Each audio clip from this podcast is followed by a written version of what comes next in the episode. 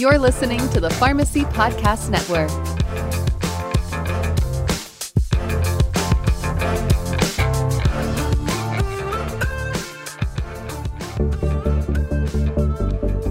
Welcome to the Future of Pharmacy podcast, featuring the innovators transforming medication management. The Future of Pharmacy podcast is brought to you by Omnicell. Now, here's our host, Ken Perez. Welcome to the Future of Pharmacy podcast. I'm Ken Perez, Omnicell Vice President of Healthcare Policy and Government Affairs, and I'm your host. Thank you for joining us today. When you invest in technology, you expect it to contribute to better outcomes. But often, healthcare providers have been disappointed. In fact, a report from the Boston Consulting Group shows that only 30% of digital transformation projects are successful. Only 30%. Technologies have advanced so quickly and can become so complex to implement that any potential benefit can be negated. There are, however, core foundational principles that healthcare pharmacy leaders can apply to help ensure that a new technology delivers the desired outcomes. So, joining me today to discuss this topic are two experts from Ohio Health. First, we have Charles McCluskey, System Vice President for Pharmacy Services. Charles, welcome to the program. It's a pleasure to join you today, Ken. Great to have you. And we also have James Nelson, Manager of Pharmacy Informatics for Ohio Health. James, thanks for joining us. It's great to be here, Ken. Charles, to get us started, please provide for our audience a brief overview of Ohio Health and the pharmacy services that you guys provide. Absolutely, Ken. So, Ohio Health, the question is who are we? We are a 12 hospital health system. Corporate office is located in Columbus, Ohio. Uh, we serve uh, primarily the adult patient population, uh, and we cover 47 of the 88 counties uh, within the state of Ohio. Comprehensive service offerings in, in most clinical areas. 35,000 associates and volunteers work within the organization, over a half million ED visits, about 175,000 hospital admissions. We have a very large women's health area. We have nearly 13,000 births annually. And we actually are also heavily involved in research with more than 500 active uh, studies. When we transition to looking at pharmacy services, uh, we have nearly 800 pharmacy associates working in those multiple hospitals as well as uh, multiple outpatient uh, areas. We have a comprehensive clinical program with 23 pharmacy residents spanning 13 different residency programs. Over a billion dollars in gross revenue within the pharmacy space. Our teams review and verify nearly 7.5 million medication orders on an annual basis and we dispense 11 million doses annually from the pharmacy, and that excludes the cabinet medications. We also are heavily involved in population health. Uh, we have a pharmacy uh, team in that space. That includes work where we have direct to employer programs like disease management programs in the diabetes space. We're actively involved in our own health plan. We actively partner with HR benefits to manage pharmacy uh, claim spend and our PBM relationship, as well as Ohio Health is involved, uh, and we have our own ACO as well as clinically integrated network. And our pharmacy team in that space helps manage uh, patient outcomes. Wow, that's quite an enterprise. James, Ohio Health has been recognized, uh, not surprisingly, um, numerous times by IBM Watson Health as one of the top five large health systems in America. Uh, what are some of the recent pharmacy technology initiatives that you provide leadership for? Sure, Ken. Over the past couple of years, we've actually implemented two of the latest generation central automation robots at our two largest facilities, both Grant and Riverside, as well as over four carousels. More recently, we've also implemented a perpetual inventory system. We've brought up two hospitals on the EHR platform. And we've also been focusing lately on cabinet optimization, developing an operations dashboard, as well as automating routine reports within the pharmacy services. That's great. So we're going to bring it up a level. Charles, let's begin with the strategic vision of a technology project. Why is having a shared strategic vision uh, essential for success?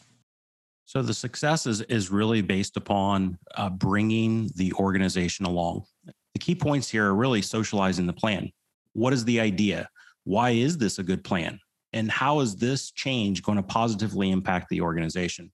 Secondly, we need to gather different perspectives. These should be conversations with people in the organization on a broad basis. Engage the stakeholders, and that would be inclusive of customers, suppliers, and the executive team.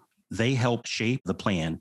And just as important as that plan begins to develop, they can help own and execute it within the organization. Think of it as building a launch pad. Everybody on the pad should know what they're doing, where they're going, why they're doing it, and how they're going to get there. Minimizing confusion allows the work to move faster and to higher levels of elevation. Ken, I'm going to give you an example, and th- this one occurred uh, years ago, and it had to do with a, a new technology that we had implemented within the organization. And it highlights areas where things didn't go well. It was the right product at the right time for our organization. But the problem was we didn't bring the team along in the conversation. It was a case where we had a small group discussions. It wasn't broadly socialized. The new technology introduced new workflow that we had not included those that were most closely uh, impacted in those conversations. So as a result, when we went live, we had to spend time at that point where we were focusing on how this is actually going to impact patient care, what we were actually trying to accomplish, getting those who were working most closely with the product, giving their input on how to actually fix the workflow. So rather than focusing on how to execute and optimize uh, the technology and moving forward, we spent the first several months doing some quote unquote cleanup and addressing those short term issues that that came up all focused on trying to get everybody on that same launch pad that I referenced previously.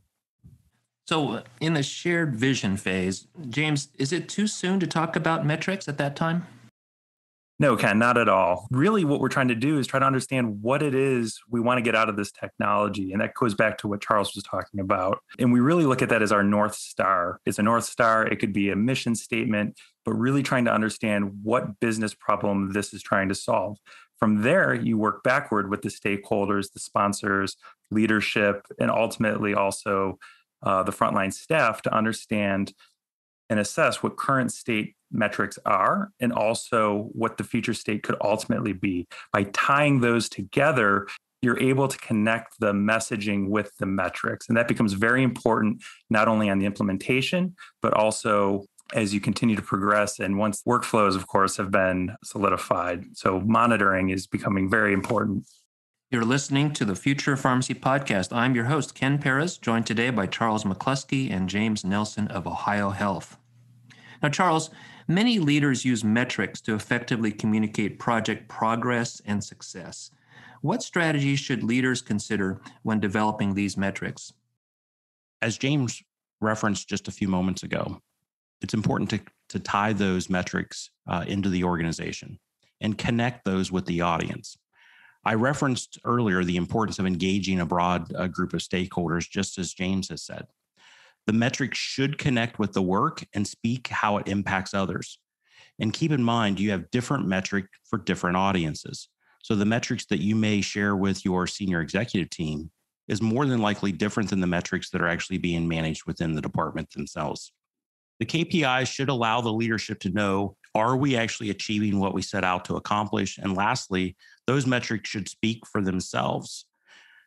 Now, when I say they should speak for themselves, I'm talking about creating metrics that require a five minute conversation about what you're actually measuring and how you've taken some subjective measure and you're trying to translate it into a, an objective measure.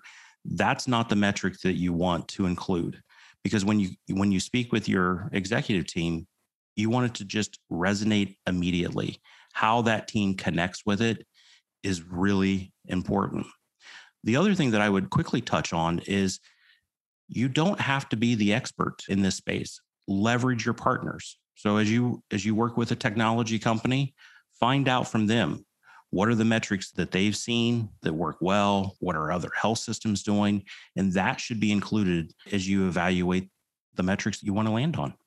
Good counsel, Charles. Thank you so much for that. So, James, as a project leader, what's your approach to metrics development for a new technology project? Well, one of the first things you have to understand is where your current state is, what your baseline is. And that's usually interviewing the stakeholders, the customers to understand what reports, what metrics we're currently using. And from there, you go ahead and scrutinize it. You know, what are the metrics used for? What is the purpose? Are they qualitative? Are they quantitative? And in addition to what the current state reports are and metrics are, you want to piggyback off of what the vendor is bringing to the table and what capabilities they have. As Charles had mentioned, they're the experts in that in that technology. And so it becomes very important to understand what metrics and what reports are available out of the box. And then from there, with the two lists, you're able to crosswalk them and really understand what it is which ones you need to focus on. And sometimes there's a prioritization associated with it. So some you need to have during the implementation. Others, it becomes very important to have those that are being reported out routinely. And then also, you need to make sure that the methodologies and the assumptions that are underlying of the reports and metrics are sound and are aligned with what the previous state were. And that becomes really important because the way that uh, Ohio Health, for example, would value their inventory would be vastly different than our perpetual inventory. And so it's not as if you could say to the finance, this is our value of inventory, when in fact it is not because the calculations that are behind the metrics are vastly different.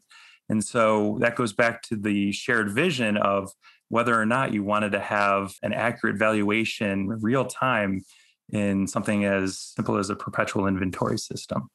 Thanks, James, for that practical advice. Very helpful. So, Charles, as the pharmacy leader for the health system, you have the responsibility of communicating to the health system leadership the progress and success of your projects. So, how do you use metrics to accomplish that? So, the C suite and the senior executive team, they are a resource that should be leveraged in the overall success. So, when communicating and working with this team, you should have clear communication on the progress of the work. It should be very concise and and provide a clear understanding of where are you today and where do you anticipate that you will end. Call out gaps. If the project is not performing as scheduled, call out those gaps. As the chief pharmacy officer, the organization looks to you to uh, actually own the business similar as James just said, you know, work with the the vendors and have them help own some of these uh, pieces and parts. The organization is actually looking at the chief pharmacy officer to own their business. That doesn't mean that you actually have to solve every problem, but there will be times that the chief pharmacy officer will and should lean into conversations with the C suite when help is needed. There's times when you, you need the help to get the project back on track. Those metrics help set the stage where you are and where you need to be. It might highlight barriers or it may help reset the expectations within the organization. Thanks for that. James, you mentioned earlier that success of any technology project is largely about successful adoption. How have you used metrics to measure adoption? So, one of my favorites is actually a survey that I send out to the users post implementation. And one of the things that we focus on are feelings as well as how are the operations going? How is the workflow working for you? And it's anonymous and it becomes very objective. And so we're able to kind of key in on that. We're also able to tie into that shared vision that Charles had talked about earlier. So, you know, do they understand fully why they're actually doing this adoption of this new process or this new technology? But then we also focus on trying to gauge how the end users, the frontline staff is feeling about the technology. And what I mean by that is how accurate, for example, do we believe the numbers that are coming out of the system are? And we're able to actually layer that over w- against the actual accuracy that we're able to get from the systems. So, for example, I'll, I'll go back to my perpetual inventory example where we asked just that how accurate, how confident are you in the counts of the perpetual inventory system? And, you know, we were seeing things 50, 60%. And when we looked at the data, we realized that it was actually 70 or 80%. So that actually provided two things for us. It gave us insight into an opportunity for education with the frontline staff, but it also showed that we were actually doing a lot better than what we were typically feeling. And that actually came from a restart of the project where we kind of struggled early on and were able to get back on track due in large part to what Charles described earlier, where he was able to articulate the need for additional support to his leadership. So, you know, I, I, really believe that having the quantitative data and KPIs are important, but also really objectively measuring the satisfaction and the understanding of the why behind the project with the frontline staff, the ones that are engaging with it on a daily basis. Great example. So, Charles, what you and James have been sharing is all, I would say, solid, practical advice. But even following each of these principles, the key principles we've been discussing, any project, as you know, can go sideways. So, should that happen, what do you do? It's a great question, Ken. And I had started touching on this earlier in my comments when we were talking about the C suite, but there's definitely more to the story here. Any project has the potential to go sideways. And it's the leader's responsibility to be proactively monitoring using those KPIs that James just talked about. That is what is going to be the early indicators that there's a potential problem. And the leader should be prepared to quickly take action. Now, not all issues require the same corrective action. You know, some will be resolved within a small project team, while others require escalation within the health system. If I were to use an example, and, and I want to use an example where you know things didn't go as planned, because uh, I think that people learn uh, more from some of those examples. I was leading an initiative, and to say it went sideways would be probably an understatement, uh, but it did. And you know, I leaned into the work, pulled in a small group of people to to lean into the work further but the problems just continued to, to despite my uh, my best effort. Ultimately, I ended up having to, to pull in the senior executive team and had to engage them in the conversation. And the best ad- advice that I got from that experience was the bigger the problem, the bigger the spotlight. Leaders have a tendency to want to hide the things that aren't going well. And the leader isn't measured if they have challenges or not. We all have challenges the true measure is you know how they respond to the situation and that response may require others and sometimes a really large team and so the leader should feel comfortable using those metrics and having the conversations and pulling in the right people in order to get the project back on track so james is there anything you'd like to add I do, Ken. One thing that I want to make sure that the audience really understands, if they get anything from this podcast, is that they really need to partner with their technology partner. And what I mean by that is you're typically bringing in a new technology because of its new capabilities. And you may understand what those capabilities are, but you don't necessarily understand the nuances behind what the technology does and how things are generated behind the scenes that ultimately create the data that you are ultimately consuming. And so relying on those subject matter experts within your vendor resources becomes incredibly important. They know how it's designed. They also know how other customers use it. The joke that I like to say is Ohio Health is very special, but we're not necessarily unique. There are other multi hospital facilities throughout the country that have the same business problems that we do. And so for us to necessarily think that we have the silver bullet doesn't necessarily resonate. And it becomes very important to know that the vendors, of course, may have a much better insight on how this does and what doesn't work. And so they can help guide you around some of the pitfalls that you may mistakenly fall in by yourself. And so, in addition, they also know what's coming down on the product roadmap. And so they can prevent you from painting yourself in a corner where you dedicate a lot of time and energy and resources in, in something that is very customized, but only to have it come out in the in the next release. And so a strong vendor partnership would um, of course inform you of that and perhaps provide a stopgap measure until the next release where you're able to consume the end product. Thanks for those insights. Those are great. Well, that's all the time we have for today. I want to thank our expert guests from Ohio Health, Charles McCluskey, System Vice President for Pharmacy Services, and James Nelson, Manager of Pharmacy Informatics. I want to thank them not only for their good information and wise counsel, but also their really refreshing candor about the challenges they've faced and all the experiences they've had at Ohio Health. And I'd like to thank you, our audience, for joining us today. For the Future of Pharmacy podcast and for Omnicell, I'm Ken Perez. Thanks for listening.